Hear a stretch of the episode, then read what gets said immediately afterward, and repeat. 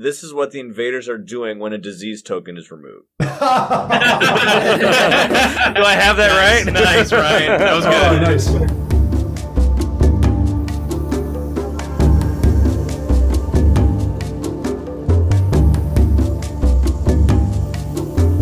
Welcome to the Kindred Spirit Podcast, a program completely dedicated to the board game Spirit Island. On this show, we examine and discuss every aspect of the game, whether they be general tips, in depth strategies, or silly shenanigans. Today, Eric joins us to talk about scenarios as well as a few other things. Eric, welcome to the show. Great to see you again. Hey! Wait, what? Hey, Eric. Surprise you. Bet you didn't expect me to show up right behind you. Hello there.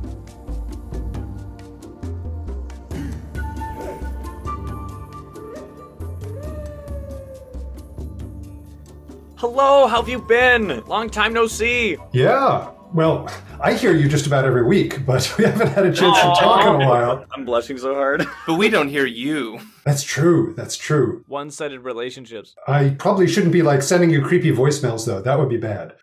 A You don't have weird. to do that. Yeah, pass. we appreciate you listening just fine enough. So, yeah, it's been good. I have had a pretty good year. Not always as productive as I might like, but other times doing pretty well. And now that it's not winter anymore, I'm so grateful to be out and about. yeah. Yep. Although for allergy season, I'm like dying. Oh, My intake of allergy meds, unfortunately, has gone from occasional to daily. I haven't seen people literally encrusted like they were snow people, but it's almost that bad. There was a baby carriage going by where it looked green, Oh. And I found out it was actually black. Yeah. Ew. yeah. Yeah, the trees will be shedding. And I had that exact thing happen to me a few weeks ago. I was like, I thought I had a red car, but now it's green. Yep. It's just like, ugh. So, But at least we're out and about in the sunshine now. Yeah. But the real question is so obviously you're working hard on Spirit Island stuff, you're working hard at being a parent and all the fun ramifications that that has, but are you still staying up to date with LARPing and DDR? LARPing, not so much. No, no. No, no. There was a convention scheduled for March, but they had to make the call whether to go forward with it right in the middle of the Omicron wave. And they said, nope. So, no luck there. Dance Dance Revolution, though, yes. Ah, yes. Yeah. At least when my kids clean up the room, which it's in enough for me to actually put the pads at. nice. But they've also been getting into it more and more. I think they were last time we talked, but even now, like, my older's not quite as good as me, but he's getting close. So, Nice. yeah, yeah, it's great. So, part of the thing about having this podcast is we like to examine and look at honestly everything in the box. And obviously, how popularity works. Some people like certain things more than others, and some things have hype more than others. And one of the things that we've always liked was scenarios, so much so that we started a series on diving completely into them in the exact same way that we did for the adversaries. Well, So- I came more kicking and screaming. Uh, Ryan and Laura love scenarios. I was going to say, you're the adversary guy. I was never in scenarios. you are our I'm so adversary, sorry, John. Aaron. I'm the adversary to the scenarios. Representing two different populations of the Spirit Island players out there. I was outvoted two to one on the scenarios. yes, Laura, high five. Heyo. so I'm just very curious about scenario things. I want to just like talk all about them. I'm just so curious about them. And honestly, what can you tell me about scenarios? Okay, sorry, that's way too broad of a Well, question. Well, can we go back to the beginning? Like, how did you guys even come up with the idea of let's do scenarios? Did you come up with adversaries first or scenarios first, or was this a last minute thing of like, hey, what's one other way we could change it up? They were both sort of baked in from the beginning, not literally. I left their development for later because trying to make them before I had the basic systems of the game down, it was a non starter. I needed to figure out how the game worked first. But the idea for both of them was there right from the get go. right on. Adversaries change how the invaders act. Scenarios may change how the invaders act, but they can also change anything else about the game. So they have a lot more freedom and they can express some types of thing, particularly sort of more narrative things or more quest like structures much, much better than adversaries can. So that's sort of been their original core function, just a different way of expanding the play variety and kind of changing up the experience of play. That makes sense since you're a D&D player, because Yeah. that almost brings... I was just about to ask him, being Oh. like a DM, is that why you got that idea? Just from like being in charge of a narrative before? Maybe. Partly that, partly also just to offer different experiences of play. I mean, you get different experiences depending on the spirit you're playing, and you get different experiences depending on the adversary. But then, if you're playing a scenario like Dahan Insurrection or Ward the Shores, you're focused on an entirely different thing. And that changes up how the game feels in certain ways, which just swapping spirit or adversary doesn't really do. Who picks the artwork for the various scenarios? For the core game, it was entirely greater than games. Okay. I feel like I've given suggestions for some of them, but that it's been largely the art and graphic design folks at Greater Than Games who have said like, "Oh, this scenario is this sort of thing. This art would be perfect for that." So My next follow up question would be like, I'm guessing the artwork would be one where let's see if we can find artwork that thematically looks similar to the vibe that the scenario brings. In the same way that Sudden Ambush is for Dahan Insurrection, Mhm. Hazard Spread is for Varied Terrains. I was just curious on that. yeah, so you know it gets picked based on that general vibe. It's all coming from existing power cards. There's no art which is commissioned specifically for scenarios. Mm. And sometimes it's taken out of the context of the power card, like the art for Despicable Theft comes from a power card which is about explorers being lost. And it's of a bunch of explorers looking at a map, Right. which looks like a small group of people who have something and are trying to escape with it. So it's not like an exact parallel to what the power card does. It is appropriate for the scenario.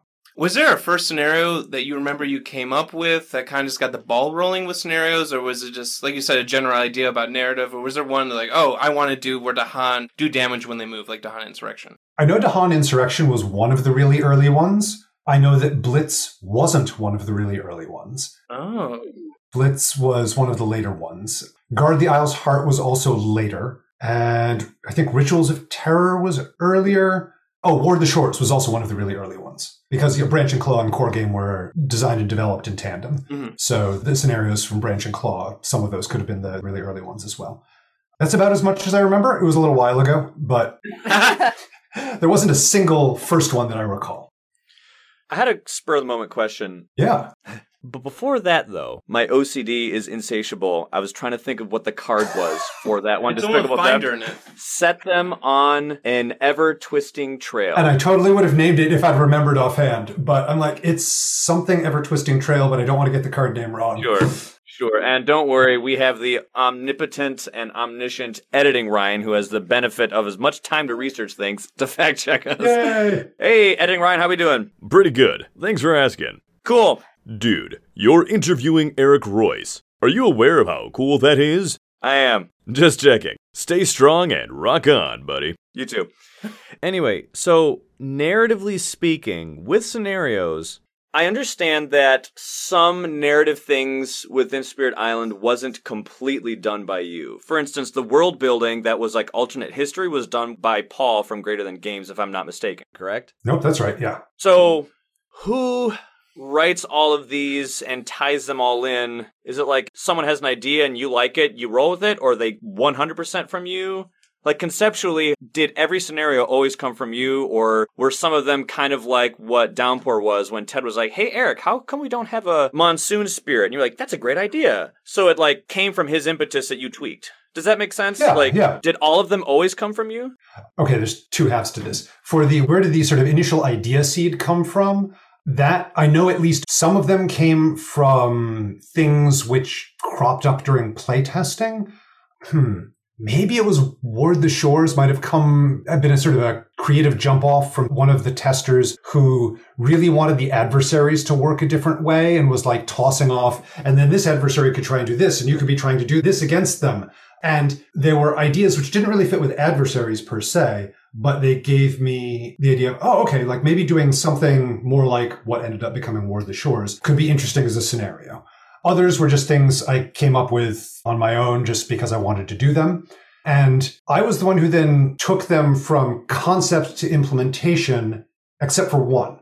Guard the Isle's Heart, I did development work on it, but I didn't originally design it. Hmm. Actually, I think it's the one piece of game content currently published that I didn't design. Christopher Badell did that because I was swamped. And I think either he or somebody else at Greater Than Games had the initial concept of Guard the Isle's Heart was originally conceived of as sort of a way that beginners could step in and be more powerful right off the gate because you start with the extra power cards. Mhm. And presence placement. Yeah, and presence placement. So like you start off powered up, and the idea was sort of make it a sudden death fast play suitable for like, you know, convention players, something like that, so that you could bring it to a new player and it wouldn't take quite as long, but then still get a really good taste of the system. It didn't end up really working out for that because while it does make you more powerful, it also adds additional rules and the possibility of losing immediately. And that ends up being not the best new player experience, but the concept was neat enough that it's still like, yeah, like let's make this a scenario. But I didn't do the initial design on that. I did a bit of dev work to iterate on it, but that was it. Mm. Well, they did a great job because I love that one. I think it's one of my favorites. Awesome. Really? Yeah. Why? Yeah, it's so different. You get to start off a little bit more powered up. I know the rules change, but mm-hmm. yeah, I kind of like that like instant death or not scenario type. In your opinion, have scenarios fulfilled the role you wanted for them to fill? Yes, though perhaps not quite as much as I'd originally hoped. Hmm. The original thing which I'd hoped they would do is provide more varied play experience. And what I've found is that the majority of players seem to gravitate towards adversaries rather than scenarios. Similar to the fact that like the majority of players gravitate towards the balanced side rather than the thematic side. There's certainly exceptions. There's some folks who only play on the thematic side. There's some people who start flinging scenarios around really early on and just stick with them the whole way. But that is the exception rather than the rule, I think. Like, this is based off of reading BGG and Reddit. There's not like a little scenario sensor in every box or everything.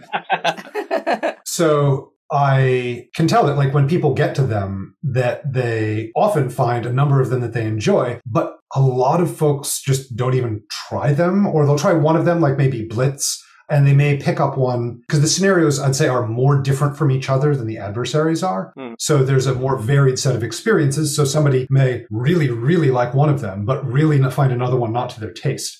And so if they happen to pick up one of the latter first, they might be like, ah, scenarios are garbage. You know, let's move on. Huh. There's a little bit of a chicken and egg problem in that adversaries got more focus in initial playtesting and balance testing. Scenarios got some, but not quite as much as adversaries. For, I think, the reasons I just mentioned, for the same reason that players gravitate towards adversaries, so do playtesters. Hmm. So they are not quite as polished as the adversaries are for any given expansion. Like I feel like the scenarios for Jagged Earth are more polished than the adversaries in base game, for instance. Hmm. But any given sort of wave of content, the scenarios will be a little bit less polished because they'll probably gotten a little less attention, which means that like, you know, there may be a little more edge cases also because they're just weirder. So they'll end up with more edge cases. And the difficulty may not be as precisely calibrated, both because since they're weirder, like it's more possible that certain strategies will work really well or really poorly relative to adversaries, which have multiple levels to kind of try and even things out. And so a scenario might reward or punish certain strategies more strongly than an adversary does. Or it might have been, there's at least one scenario which got a lot of testing, but it was mostly with one group and they got really good at it. And so it got printed with a difficulty, which might be an underestimate. This is the Great River. It's printed difficulty three. I'd originally estimated it as five. In hindsight, I think it might be about a four. So I don't know. Is that hard to not that they're arbitrary numbers, but with adversaries it makes sense of like when it goes up in difficulty based on the level of like what you're adding on rules wise. But with scenarios, that's gotta be tricky to be like, okay, yeah, Dahan Insurrection difficulty four, but Guard the Isle's Heart is difficulty nothing, when really it might be negative one. Like, you know what I'm saying? Yeah. Is it hard to like figure out a number for scenario difficulty? It is. It's actually harder than adversary difficulties, I'd say, for a couple reasons. One is that variability I mentioned earlier, in that it's a little bit more skewed in terms of some things will work better or more poorly, which means that a given spirit is more likely to have an atypical experience. Another is it can be tricky to pin down because, like, let's say that you usually play at difficulty eight and you have a scenario which is around a difficulty three or maybe four people who play at difficulty eight aren't very good at discerning the difference between difficulty two, three, and four. Like when you get really far out of your comfort zone, all you know is this is really easy or this is really hard. Hmm. It's very hard to discern fine gradations. So with a scenario, you kind of have two choices. You can either play it just by itself, in which case you're not going to get any sort of fine tuning of difficulty because it's way too easy for you. At which point lean very heavily on a very specific set of testers in order to get the difficulty information. And you need to hope that that's something that they're interested in testing because playtesting is a volunteer effort. It's not like we're saying, all right, now you must test this thing or else dire, vague, hand wavy things will happen. It's like, here's some things. It'd be great if you could do this. That'd be wonderful. But really, at the end of the day, you know, you're the one who's helping us out. So it is totally up to you what you want to test. So maybe we get the difficulty that way. Or maybe instead we go, okay, we suspect this is about a difficulty three or a four. We play it maybe difficulty eight. So let's try it with a difficulty four adversary and see how it goes. Hmm. But then which adversary you combo with will affect things because maybe the adversary synergizes to a greater or lesser extent with the scenario. This is especially noticeable around the jump from zero to one, from no adversary at all to you have an escalation effect of some kind. I'm pretty sure it's a bigger jump than the jump from one to two generally is. So if you have like, you know, a difficulty three scenario on its own and you play it by itself, okay, it's difficulty three. Now you add it to difficulty one and you get more than four. Or if you calibrate it for being with an adversary, you say, okay, difficulty three for the scenario plus one for the adversary. It comes out four. That's about right. But now if you play it on its own, it comes out easier than three. So in some ways, they're designed to be used with adversaries. It's one of the reasons that many of them are low difficulty. And don't get me wrong, like I'd be happy to publish a high difficulty scenario if a really good one comes through. But mostly they're low because that way you can get more variety. You can be like, oh, Dahan Insurrection feels really different with France than it does with Sweden, than it does with Brandenburg Prussia. Mhm. And that's great, but it also complicates pinning down a particular difficulty for it. I have a question for the room. I'm trying to think about why some players might prefer adversaries over scenarios, and I have two gut ideas. I'm just curious what you all might think. I'm listening. I'm wondering if players feel like they maybe have more say over the experience an adversary gives them because they can scale it. You know what I mean? Like there's Mm. Scotland level one or two or three or four, but scenarios it's like, well, you have it or you don't. I guess Powers Long Forgotten is different My a least little favorite bit. one.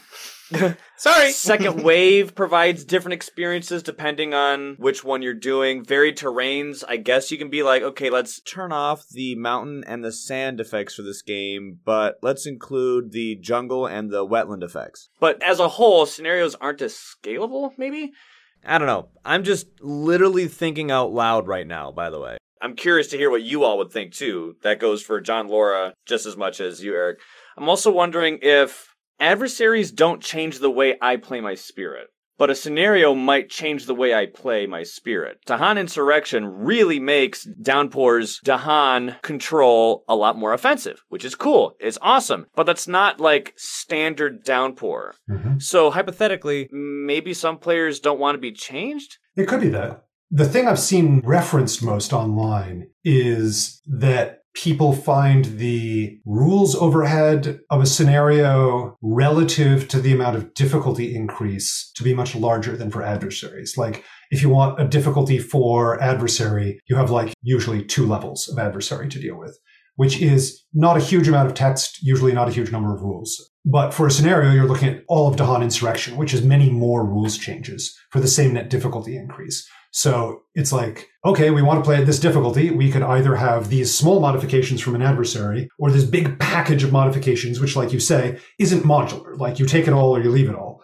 And that's what I've seen referenced most often, but I wouldn't be at all surprised if there's other factors in play as well. Mhm. And I'm just literally Trying to put my perspective in other people's shoes here. I'm not saying I definitively know what the community's opinion is. Laura, you like scenarios. Why do you think, as a player, you tend to like those more than adversaries?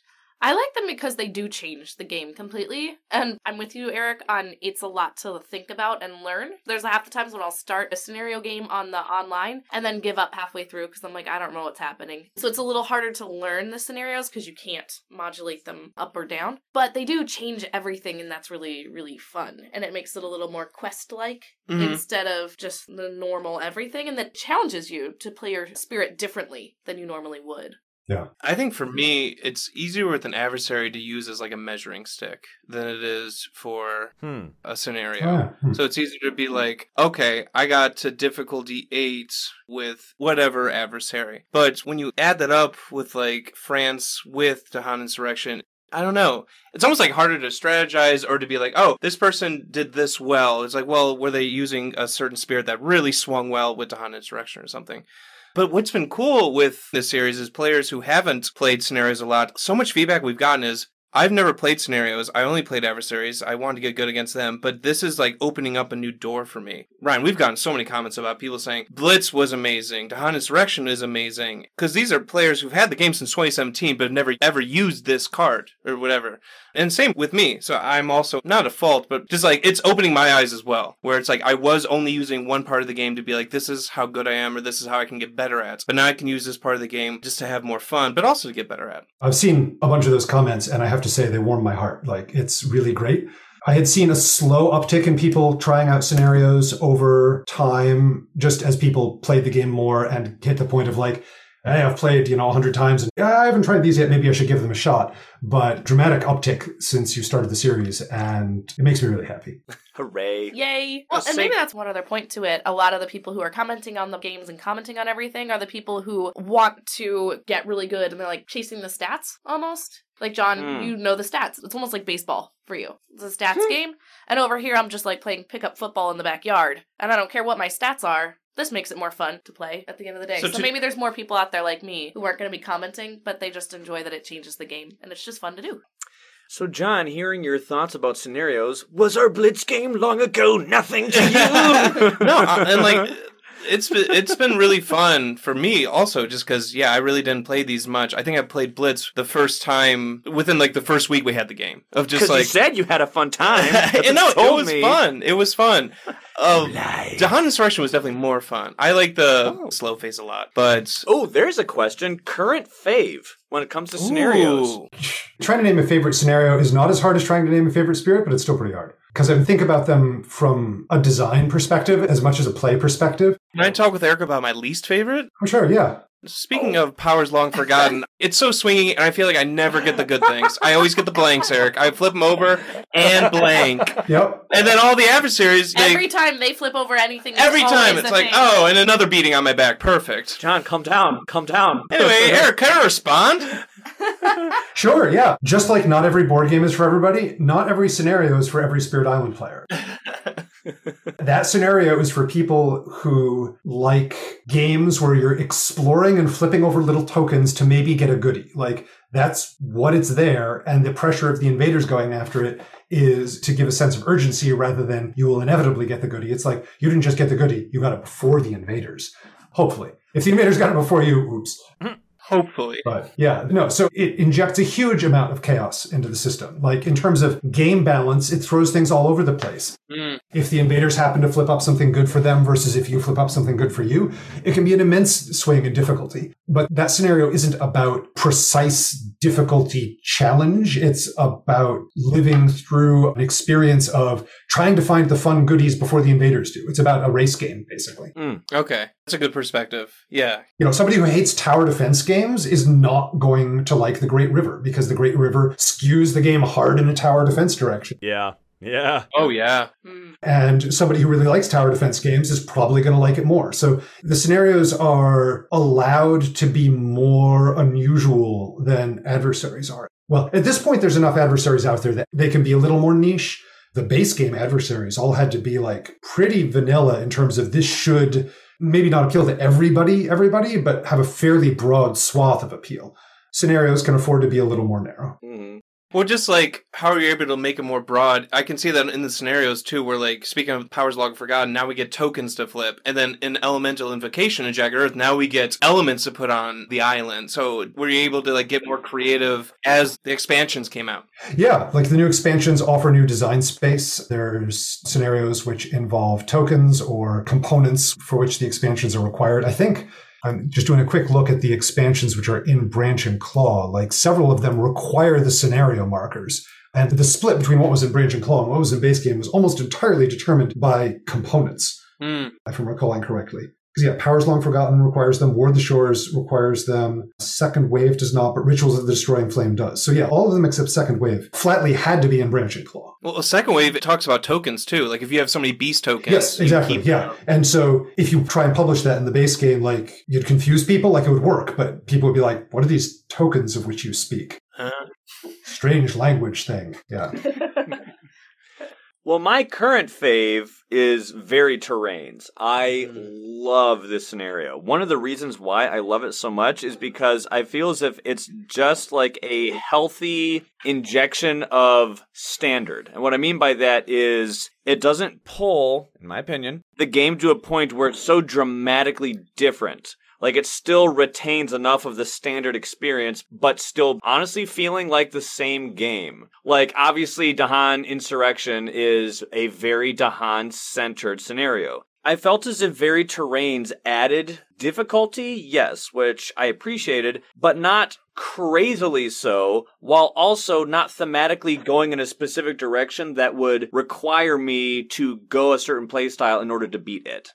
Also, I think it's honestly really good for like a healthy, hey, you, newer player, you know how the game works, here's just something extra. But it's not like crazy over the top. Like it's one of my second or third recommended scenarios. Blitz always is number one. Easy. So that's one of the reasons why I really like varied terrains. I don't know, I think it's on the easier side to understand is every one of the lands does something cool. That's what they do. One of them does explores, two of them do builds, one of them does ravages. And it's not like the worst, I don't think. Eric, when I was first learning the game, I almost thought that the different lands would do something like varied terrains. Like when Ryan was explaining to me the jungles, I'm like, oh, are they different how they work than the sands do? Which they're not. But I don't know. It felt perfect when varied terrains came out because when I was first learning the game, I felt like the wetlands should do something different than the sands. Absolutely. That was a frequent thing, which well, I wouldn't say frequent, but periodic. Like it wasn't a one off. Playtesters would bring it up, and I wanted it too for thematic reasons. Like they should be different but it always ended up just being too much on the complexity level for new players. Like it was just a bridge too far. So I have a hard time referencing a favorite scenario overall, but I can say that Varied Terrains is definitely my favorite currently published mod style scenario. Ooh. Hmm.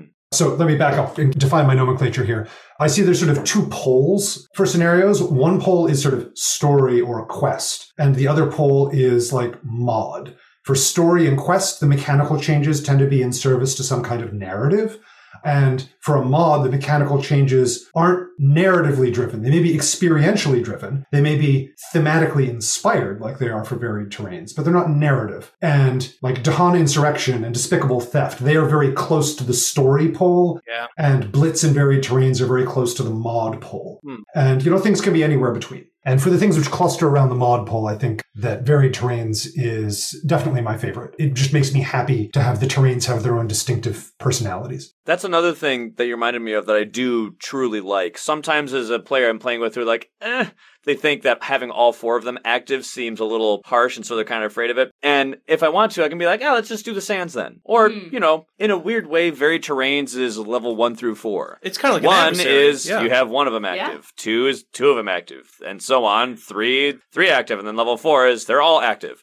And that's kind of uncommon, but I kind of dig it. Yeah, as long as you don't mind having some swinginess depending on what cards come up, it works great. Sure, sure. Eric, you're talking about narrative versus mod, or like the different designs of where each scenario lands in. Mhm. A lot of things I've heard or seen people ask is, I want a legacy game of Spirit Island. Mm. I want a narrative. I want Mm. something to build on each other. And me and Ryan have talked about it's like, well, you can just kind of play second wave where there is this narrative. Was that like a reply or a response to people asking for a legacy style game of Spirit Island? Not directly, insofar as I designed it before the game was released, Mm. but to address that sort of thought, yes. It was sort of half that, but also half like what happens next? Like, we won, now what? And the answer is, well, if you want to play another game to kind of see another battle in the larger scheme of things, you can do that. Legacy Spirit Island is something which has obviously been asked about a lot and something I've given a lot of thought.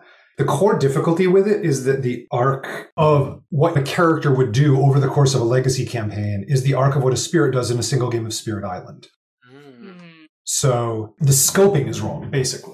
The journey of a spirit from its starting existence to the end, it's grown much bigger. It has changed. It has learned new powers, and those powers are a part of it and changed its nature. It may have forgotten powers. Mhm. It has become a different spirit and slowed down and also hopefully successfully driven off the invaders. So it's in a new place. Then having a legacy game where like, where do you go from there? Like they've taken that journey. Now I have had ideas around this about how you can manage it where you start off super low in scope hmm and you have like very local super small spirit so like you know you play some games at that very local scope and then you kind of zoom out so that you slice that growth up or across multiple things Low in scope. Do you mean like eight from lesser spirits? yeah yeah like you'd start off as a spirit even smaller like where the entire island map would represent a single land from an actual game of spirit island and you'd be playing hyper local teeny tiny spirits and you'd play a couple of games with them and then somehow they'd power up and then as you powered up you'd get the ability to like zoom out in scope in some way That actually could work. I think it could work. That could work. I'm not sure if it is worth the amount of work because legacy games are a beast to make. Yeah. I've looked into it. Like every game designer I know, when the first legacy game came out, went, that is an awesome concept and I want to make one. And then thought about doing so and maybe dove in. Some people did. I didn't have the time, so I kind of watched eagerly to see what this new trend would bring and found that indeed like legacy games are as I think Rob Daviau said like they're about 3 times as much work as a regular game. Wow. I can believe it. Why so much? This game has Three enough hard times? work as it is. I'm surprised that number is as low as 3. Really? Oh yeah, yeah. Wow. You need to come up with a game system which is fun all on its own. I mean, you hope so. If the only thing which is fun about your legacy game is the advancement, then it's probably not a great legacy game. Hmm. Hmm. So you need to come up with a game which is fun on its own and then make it robust enough that you can have legacy elements which don't break it and which feel right with it and resonate and make the game different in interesting as opposed to trivial ways Hmm. it's a really tall order. And when you're talking about that progression, like let's say you've got the game system all hashed out and then you discover that, oh, when we advance it through episode N in some legacy campaign, that means that this core system breaks down, but we really want to do this thing. Now you go back, you revise the core system, and now you have to overhaul all the legacy content. Hmm. Or partway through testing, you discover, oh, like legacy elements one and two have problems. Now you need to redo all subsequent legacy elements and replay test them all. In that way, it's a little bit like adversaries, where if adversary level one changes, it has a ripple effect through all of the later adversary levels. Wow. Yeah. Adversaries have six levels. Most legacy games support more than six sessions. Like, so you get the same kind of problem. Yeah. Yeah, I was just thinking because you come from a background of like D and D, like maybe you like that narrative legacy where people are building their characters, going on this quest journey, and there is like an end. It's super appealing, don't get me wrong. Like, it's really neat. And I have these ideas, and if I could snap my fingers and make them happen magically, balanced and working, I would totally do that. Hmm. Like, I want to play that. Yeah. But I don't think I want to take six years off from doing anything else to make it happen. We don't want that either. Right? Yeah. No. yeah. No. So, you got enough on your plate as it is. yeah, it's a matter of enjoyment return on investment, which is kind of a crass way to put it. But, you know, am I spending my time on something which I think is worthwhile, both for me and for the fans? And I'm just not sure that Legacy Spirit Island is there. I think that the base concept of Spirit Island has some things which are not a great match. I remember like you were talking about when the first Legacies game started coming out. I also remember it was like Risk Legacy, Pandemic Legacy, and Scythe came out with like a Legacy expansion. I remember like all these games like, oh, these are all Legacy now. It kind of just hit like a wave almost. Now, I mean, there are other things which are not legacy. Like you might have seen that Ted did a question thread on BGG about campaigns and legacy stuff. Like what's the difference between a legacy game and a campaign and what distinguishes a campaign. And there's one or two fan made campaigns for Spirit Island. Mhm. So like, that's less of a change. It still runs into the core thematic difficulty of once a spirit has gone through a game of Spirit Island, it should be done.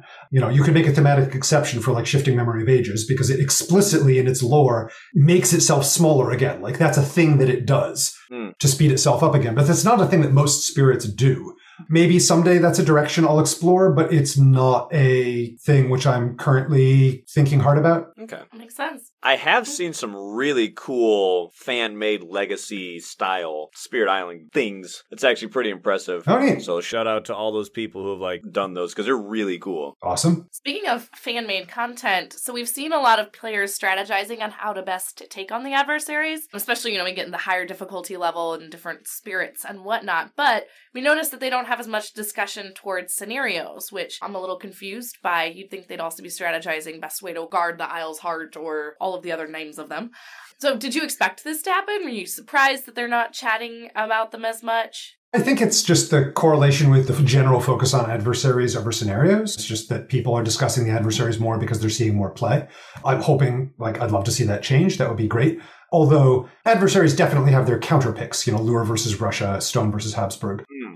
But I think there are probably, on average, more counter picks for scenarios. So the discussion needs to sort of start off with okay, assuming you're not counter picking, what are the things which you want to do here, you know? Or even explicitly strategy discussions on like, okay, this spirit seems like it wouldn't necessarily be very good at this scenario. How can you make them work that way? How can you make them shine? Ooh, that would be a good discussion. Turns out Thunderspeaker and Downpour are pretty good for Dahan Insurrection. Yes.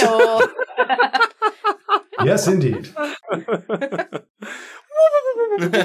so Thunderspeaker came out with Dahan Insurrection. You had to know like this was a broken combo, right? Oh yeah, yeah, yeah. Okay. what? It's fun.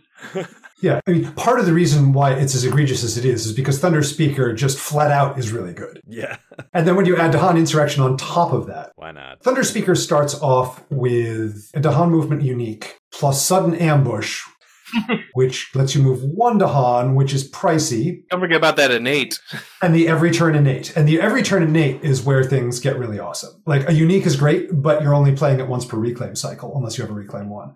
The every turn innate is really where things shine. What a great way to maneuver a nerf to manifestation of power and glory. Everything else is so ridiculously strong that you won't need it. Yeah, yeah. By the time you have enough Dahan there, everything will already be dead. Yeah. It's already taken care of. Yep. Yeah. Now, that being said, I think that your estimation of exactly how easy it was uh, may have been influenced by the fact that you were playing just the scenario without any adversary support. Now, I'm not saying that Thunder Speaker would not be crushing any adversary beneath them in Dahan Insurrection. They totally can. But with no adversary, oh geez, like that's Steamroll City. he was just asking for an easy win. But that's the experience that Laura wanted. And if that's what you want, go for it. No, I got bored. Yeah, we kind of talked with Eric before this, but yeah, uh, we're going to be adding Brandenburg Prussia level three now to the scenario series. Awesome. Great. Up your game a little. All right, so my favorite is Varied Terrains, Laura's Dahan Insurrection. Eric doesn't have one, and John probably hates them. So I guess there's the answer to all that. That's the end of the episode, folks. Two for four.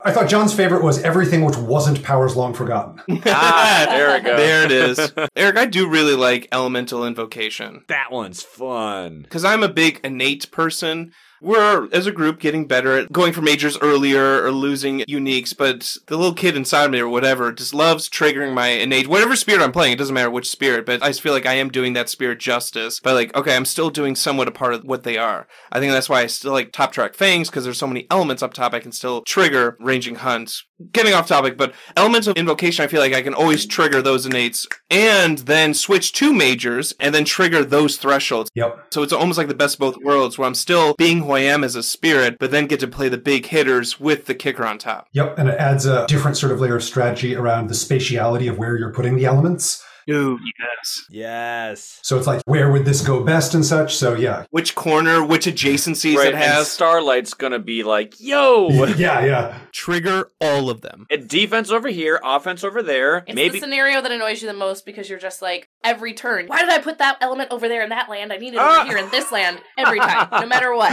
I always pick the wrong spot to add it. Laura sending her good vibes as always. So Elemental Invocation has like an asterisk with it next to difficulty. Was this one hard to measure or to say like what the difficulty was? It's like one with an asterisk on it. Yeah, it's one of those things where it increases the skill ceiling, where really skilled players who can predict where they're going to need those elements and which elements they're going to need and whether it's worth it to put that element down will gain more out of the scenario than the difficulty increase provides. But for like a first time player, they're going to have no idea where an element would go well or how to use it or which element it should be. Well, maybe they can guess which element it should be because like, you know, they can see the ones on their panel. Yeah. But they're not going to have nearly the insight The scenario gives you a tool you can use to do better and boosts the difficulty in a few ways to compensate. And how will you use that tool versus how much the difficulty is increased is sort of what determines the difficulty of the scenario. And that's very variable with player skill. Hmm. One of the reasons why John and I are so favorably minded towards Elemental Invocation was because that was the first and currently only time that we got a Terror Level 1 victory. Oh yeah. yeah! Those are hard to get. Yeah. As I believe it was Travel River and Might Earth. So you know, pretty okay spirits. Mhm. They're not bad. No, really good spirits. But yeah, that was a cool mm. memory. I mean, we took a video of it. yeah. So, but I should go find that video and throw it up on the YouTube. Why not? yeah, we should to link it because that was an epic victory. the quality will be in like 140p or whatever. It was an older Like, phone. It's an old phone, but we still have yeah the footage of when we got. Our Terror Level One victory. Oh, so good. But another memory we had was in Rituals of Terror, and we've made references many times on the show where Laura got to do 60 damage in one ah. land. Whew. Oh yeah, that was fun. I do remember that one. Just good old fashioned thunder speaker doing. Thunder speaker thing. Back to Manifestation of Power and Glory. Hey, there it is. Yep. So while we're talking about Rituals of Terror, this feels very thematic, but almost feels like was this like a different version of what Spirit Island was, like how to earn fear or fear cards? This feels so different to how to win the game or get fear cards. Was this like maybe an early iteration of the game? Like this was maybe an early idea of what fear was, or was just something you tacked on because it came in the base game. Yeah, no, it was one of the earlier scenario ideas, I think. It's not indicative of a way that the game used to be, but I sort of had the base concept of one of the interesting thematic things is the spirits and in Rituals of Terror, the Dahan, trying to sort of get together to do some great working. I tried a number of different variations on that. Some of them worked, some of them didn't. Ones which worked turned into Rituals of Terror, Rituals of the Destroying Flame, and sort of Ward the Shores. And a bunch others didn't work at all, and you haven't seen them.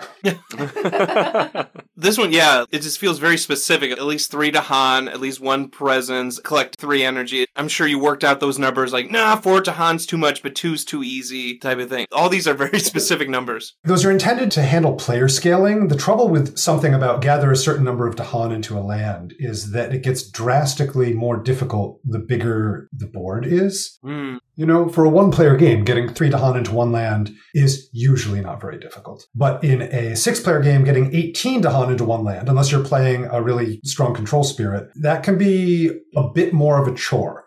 I've never thought about six players because at the time this came out, we can only do four. Yep. Six? That, oh wow. that is a lot. Like, we did our first six player game. Can you imagine? Which and- was so much fun, by the way. That new neoprene mat was so much easier. Yeah. Shout out to whoever put the little white lines around every area. Laura loved that. Yeah. anyway, But six players, I did not think about that, Eric, of how, like, the one corner has to get to the middle. Yeah. How you guys work that out? Just wait until you have to dream of an untouched land. Oh, no. Yeah, and I mean, Wow. you know, there's ways around it. If you're playing with like Finder and Thunder Speaker, you can probably manage it. But if you're not like specifically counterpicking for the scenario, it becomes pretty hard. right. Which is why there's a constant cost in both presence and energy, where you collectively spend three energy and destroy three presence in the land. Because in a six player game, coming up with that is nearly trivial. Hmm. But in a single player game, that's a much larger cost. Hmm. That makes sense. I will say, I love that scenario. Rituals of Terror. It's fun. That one is fun. It feels extremely cooperative. Yes. Yes. More so than Base Spirit Island. I was about to say it feels like a massive effort by everyone, or at least it will be a lot more doable when everyone gets involved. So the necessity is there. Yeah. But hey, you also get to do a slumber party with your friends. Yeah. Hey. If you want to try it on harder mode, start at terror level zero. Hmm. Well, you start at terror level one as the scenario goes. It's one of my mild dissatisfactions. Oh yeah. Okay. I'm like, what is Gotcha, this tier level you speak gotcha. of? Yeah, yeah. So you can win Rituals of Terror without ever performing it, which doesn't sit quite right in hindsight, you know, because you just need to mop up the entire island, including all the explorers. But if you start at Terror level zero, then you must perform it at least once to win.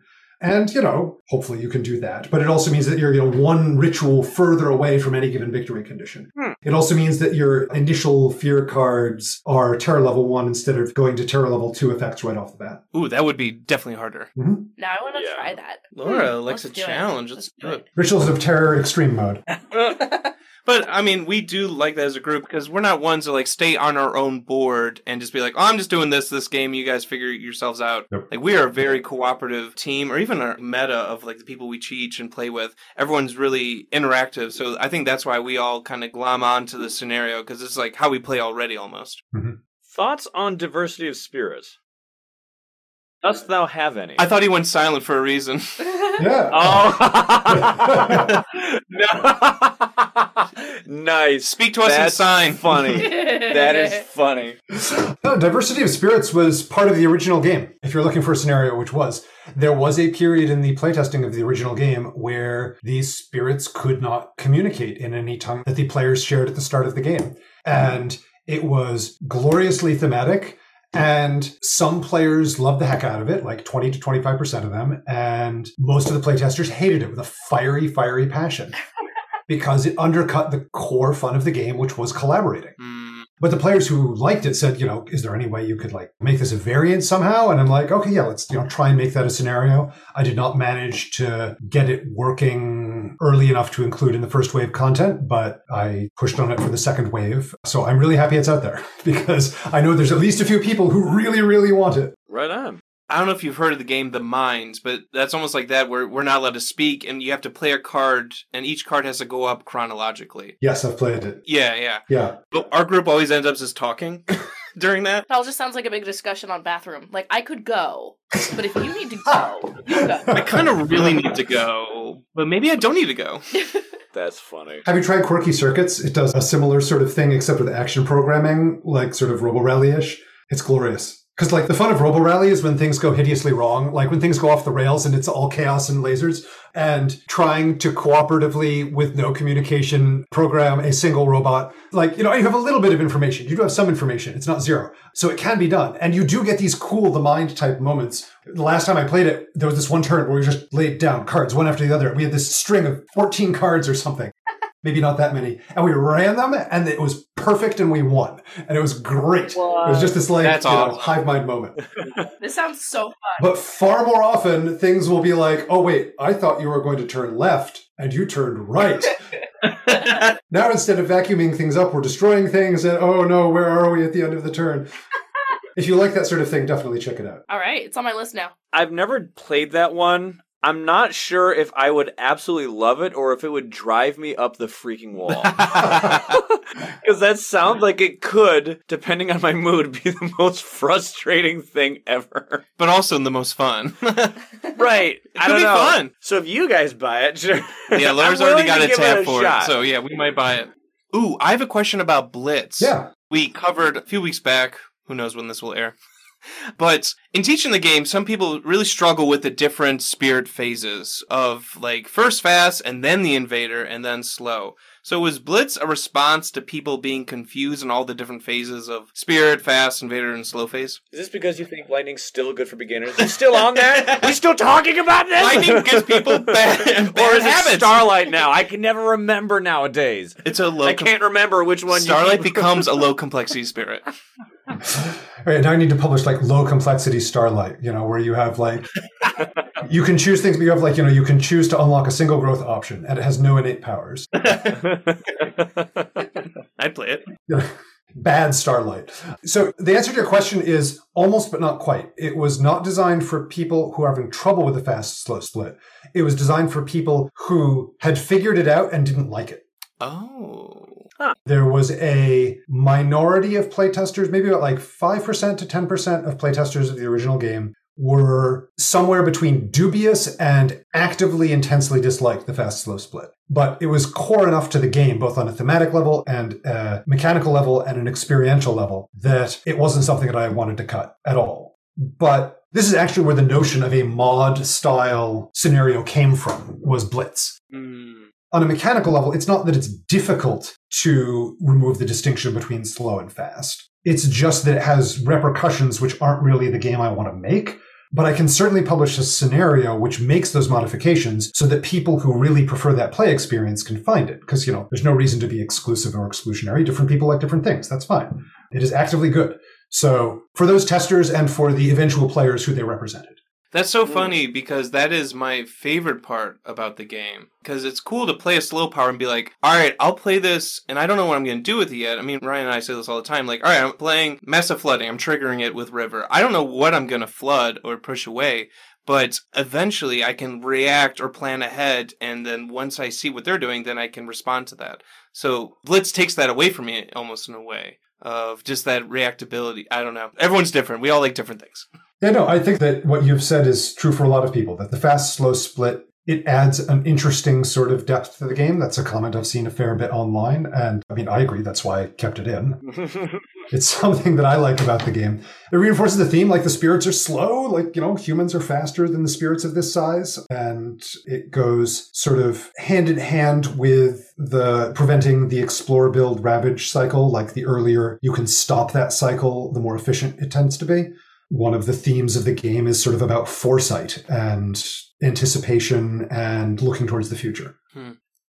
Is there a reason the scenarios don't have lore, if that makes sense? So there's the back spirit panel, or is that the front, whatever. And then the adversaries have lore, but the scenarios is kind of like a sentence. Yeah, they're sort of setting the scene Sometimes there'll be a very specific situation, but mostly I want to keep it general enough. Like Dahan Insurrection, as an example. Like, I could come up with a story of a very specific insurrection. Mm-hmm.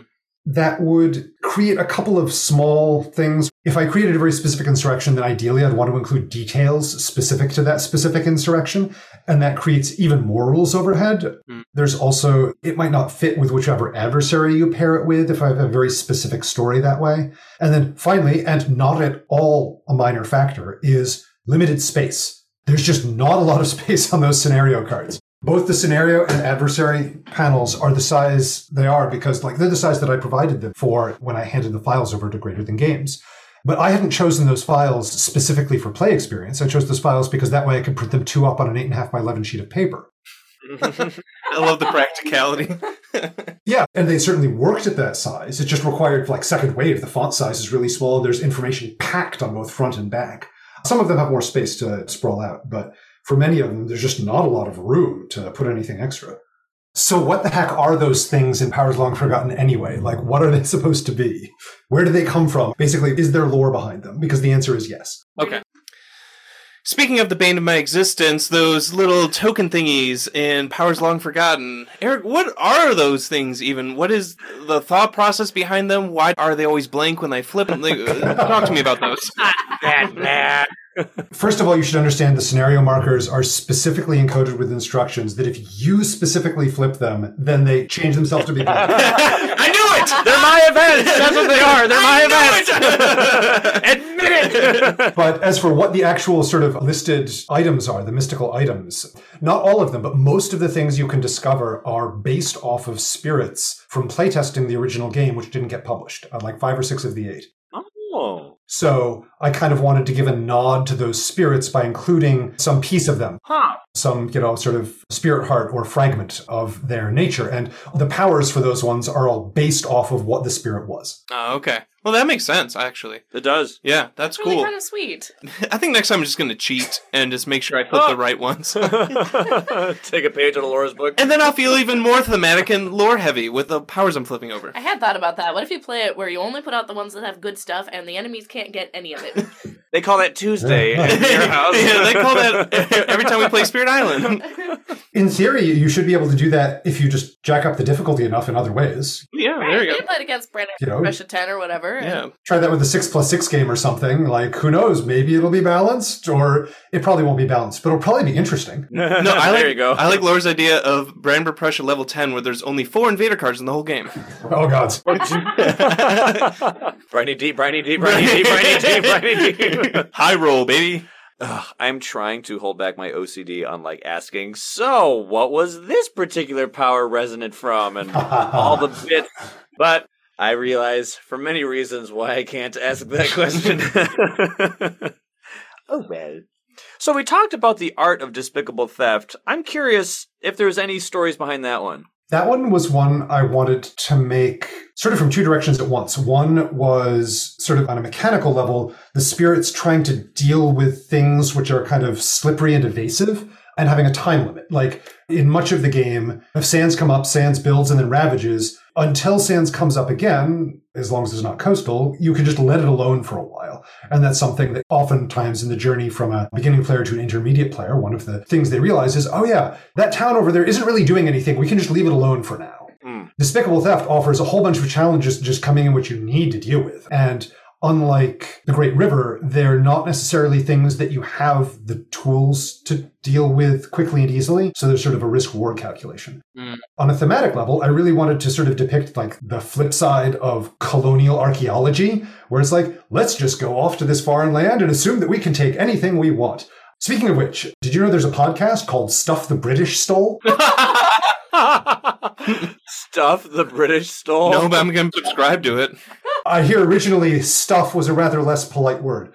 Oh, Family show. Family show. oh, oh, right, Yes, right. I've not listened to the whole series. I've listened to one which was on like a guest episode on another podcast I listened to, but it's on my queue. That's funny. Would you believe me if I told you that every time I looked on the back of Despicable Theft and I saw the thing that said thwarting the sneaky thieves, I always think of Gollum. Sneaky. Ah, I wish I could do a Gollum impression. Can any of us here do a Gollum impression? I can't. Sneaky. I- Trixie, false. You don't have any friends. You stole it from us. Yeah, and there's our reference for the episode. Hey, Hey, ding.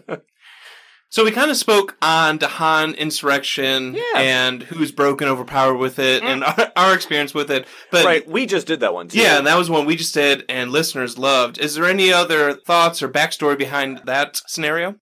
Mostly it wears it on its metaphorical sleeve. You know, it's about, given that Dahan don't have player based agency in Spirit Island, it's a way of making the game more about the Dahan.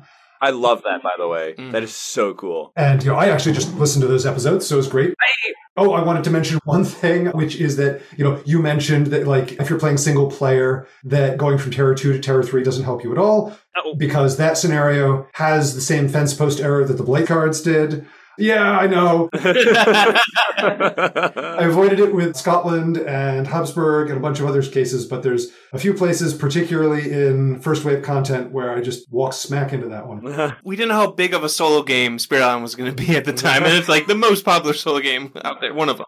So yeah, so like if you want to like play without the fence post error, like feel free, go ahead. You have my blessing. It's okay. Just hand waves. Don't talk about it. You bring up a good point, though, John. Since the last time we've had you here, Spirit Island did win. There's a BGG contest, like Best Solo Game of the Year, and it won. I am immensely Which was like, stoked. Yes. Oh! oh, yes! Yes! And that's happened since our last interaction with you. I was like, oh, yes! A cooperative game you play by yourself. Yes!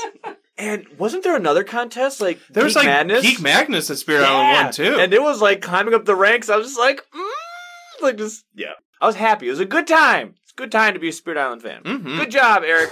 Thank you. Congrats. You can bask in the golf claps of three individuals. but seriously, congratulations. That's a really cool feat, and I hope that you were whelmed with all the warm happies that I was. totally warm fuzzies. Yes. This is a good time to say thank you to all of the other people who helped make Spirit Island possible. Yeah. Ted and other developers, play testers, folks like you who create Spirit Island content. Everybody. Is this your Oscar acceptance speech? Is that what this Yeah, is? pretty much. well, I don't think Spirit Island's going to win an Oscar, so let Editing Ryan, play him off, play him off, editing Ryan. I'd like to take this moment to thank. and just go down like the laundry list of a hundred people's names. But yes, no, seriously. Well, we've asked you about your favorite scenario, but do you have a favorite memory with Oh. playing a scenario? There you go. I do. I have a few, but there's one which stands out most, which was a game I played. I can't remember which adversary it was. It was a low level adversary, but we played Rituals of Terror and Rituals of the Destroying Flame at the same time. That's illegal. You do not get to tell him what's illegal, John. Oh, no, no. It's unsupported. There's a difference. Oh, oh. We like look underneath like the last Yeah. flap in the box. There's a trap door in there. There's like all this content. What? No, combining scenarios is not officially supported because we just don't have the bandwidth to test all of them, and too many of them would be broken together. But experienced players should be able to judge pretty well what will and won't work together. And so some friends and I were like, huh, what if we do both of the rituals together? Let's give it a try. Why not? And it was long enough ago. This was like before it was even published, I think. Like, I couldn't even tell you why we had such a blast, but I remember it being a whole lot of fun. Mm. Hmm. Maybe it was that combo. Give it a try, find out. Maybe it was the company. Maybe it was just ridiculously stupid and we were all laughing a lot about it. I don't know. But I have such warm memories and I can like remember where I was, the house where I was, where we were sitting. Oh yeah, there are pieces of paper in front of me, so it must have been before the game was published. Yeah, so okay. No, but listeners at home, that sounds fun. And, you know, we have people sending feedback to us after every episode. Try out that double rituals game and let us know what your experience is, because that does sound really cool. Yeah, if Laura does four aspects on shadows at one time, I think we can do two scenarios at the same time. That rocked. We still lost that game. what? Just kidding. Yeah, because fundamentally, Rituals of Terror is about sort of the spirits and Dahan collectively trying to get together and do a thing. Whereas Rituals of the Destroying Flame is about individual spirits setting up places hmm to be able to thwart the invaders. So they don't directly interact a huge amount, but it's sort of like a left hand, right hand. You're trying to juggle two different sets of priorities. Hmm. That's awesome. That sounds great. That's a good thing to end on. Be like, oh, here's a new challenge for everyone to play. I like that. Um, So, Eric, obviously we are a Spirit Island podcast, but you do other things as well, and I've seen a lot of positive feedback for another game you designed for science. Con- Hey. Congratulations, that's awesome. Thank you so much. I'm really happy that it's finally out. hey! From what I know, I don't know a ton. It's a dexterity cooperative game. What made you want to, I don't know, get into this dexterity genre? So the design of For Science actually predates Spirit Island. I started it, I think, in like 2009, and it's not exactly a recent impulse. The driving factor behind it was I was walking through a convention and I saw people playing several different dexterity games, and all the ones which were of the form build this thing. Mm-hmm. The game told you what to build. There was some form of picture or instruction or something where baked into the design of the game was that you would have to build a very specific structure. And I wanted a dexterity game where it was the players who decided what to build. Basically, where you could sort of make your own bed and then lie in it. So it's a real time game, and you end up with this strategic trade off where the thing you need to build, you can just slam out a design as fast as you can. It will be very quick, but the thing you're going to build might be really hard, and you have nobody to blame but yourself. Or you can take extra time and you can carefully think about what will this be like to build.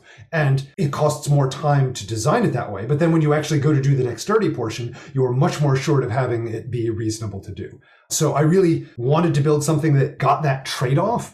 And it really works that way. And I'm very happy about that. I really dig that. I think it's like such a simple gameplay thing, but I think it's like really cool. Thank you. Because, like you said, you are bound by that clock. So we can go ahead and try to make the simplest cure, which means that we are purposefully looking for simple blocks to use. Cool. Now that we've made it, we got two minutes to do it. Versus, quick, let's get it in. Cool. We're done with our formula and we got 10 minutes to spare. Cool.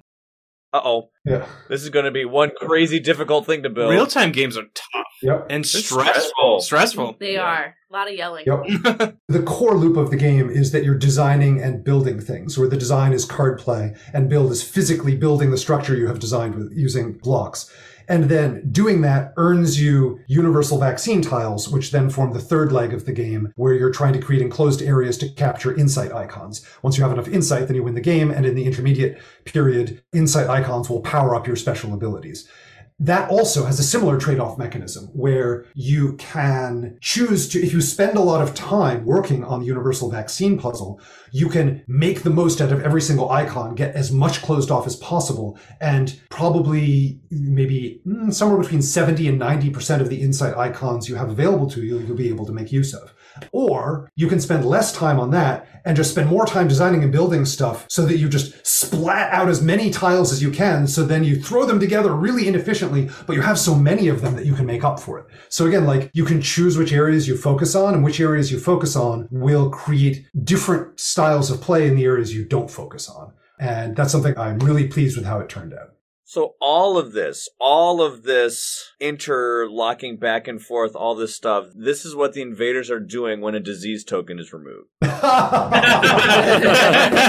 have that Nice, right? nice, Ryan. That was Oh, nice. Well, I think they're going with the more old fashioned form of see who survives. Leeches. Yeah, okay, so the next For Science expansion has a leak shaped block. That'll be horrible. Speaking of those blocks, those blocks look cool and big and chunky, and I like those. Yeah, I was actually working with a different publisher to start off with, but it turned out that with their sourcing, they could only do smaller blocks. And like two thirds scale doesn't sound like that much smaller, but when you cube two thirds, it would have become a fingertip game instead of a full hand chunky game. Mm. So we ended up not working together, but I'm still very thankful to them. They were awesome. That was CGE. So two thumbs up for CGE. They did great. Grey Fox ended up being the eventual publisher. They were able to source the wood in a way which worked.